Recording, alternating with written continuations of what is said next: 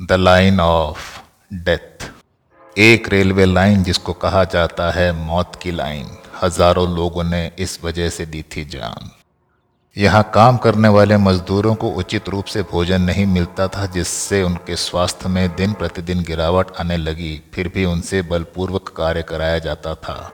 धीरे धीरे भोजन और दवाइयों के अभाव में रोज हज़ारों मजदूरों की मौत होने लगी। इस सारी योजना का हिस्सा रहे अनेक लोग। आज भी जीवित हैं और उन मजदूरों की दुर्दशा का बड़ा मार्मिक चित्रण करते हैं। उस समय के चश्मदीद गवाहों और सूत्रों के अनुसार थाई बर्मा लाइन को बनाने में हज़ार जापानी लोगों सहित लगभग नब्बे हज़ार बंदी मजदूर मारे गए, जिनमें से 2700 से अधिक ऑस्ट्रेलिया के थे। 1942 में जापान ने थाईलैंड और बर्मा को जोड़ने वाली एक रेलवे लाइन को बनाने का निर्णय लिया, ताकि वो अपने मित्र राष्ट्रों के विरुद्ध चलाए गए अपने अभियान को बर्मा तक पहुँचा सकें। और 16 अक्टूबर उन्नीस में ये रेलवे लाइन बनकर तैयार हो गई। इस रेलवे ट्रैक को थाई बर्मा लाइन का नाम दिया गया, जिसको बनाने में दूसरे विश्व युद्ध का सबसे भयंकर नरसंहार हुआ था। दूसरे विश्व युद्ध में भारी मात्रा में लोग मारे गए।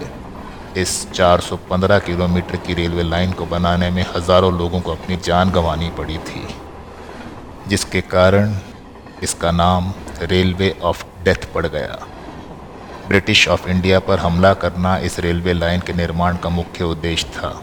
हालाँकि दूसरे विश्व युद्ध के बहुत पहले थाई बर्मा रेलवे लाइन की योजना बनाई गई थी, लेकिन घने जंगलों में सड़कों के अभाव और विशाल पहाड़ों के कारण इस प्रोजेक्ट का काम शुरू नहीं हो पाया और वर्ल्ड वॉर टू से पहले 1942 में जापानियों ने दक्षिण पूर्व एशिया पर विजय हासिल कर वहाँ के साठ हज़ार लोगों को बंदी बना लिया था। क्योंकि जापानी इस रेलवे लाइन के कार्य को जल्दी से जल्दी पूरा करना चाहते थे, इसलिए उन्होंने बंदी बनाए गए लोगों को इस काम में लगा दिया, जिसमें लगभग तेरह हज़ार कैदी ऑस्ट्रेलिया के थे। कुछ समय बाद जापानियों को लगा कि ये लोग इस काम को समय पर पूरा करने में असमर्थ हैं। तो उनने लगभग दो लाख एशियाई मजदूरों को इस कार्य के लिए प्रलोभन दिए। जब उनमें से कुछ एक ने इस काम में हाथ बटाने से मनाही की तो उनको शोषित कर इस कार्य के लिए राज़ी किया गया।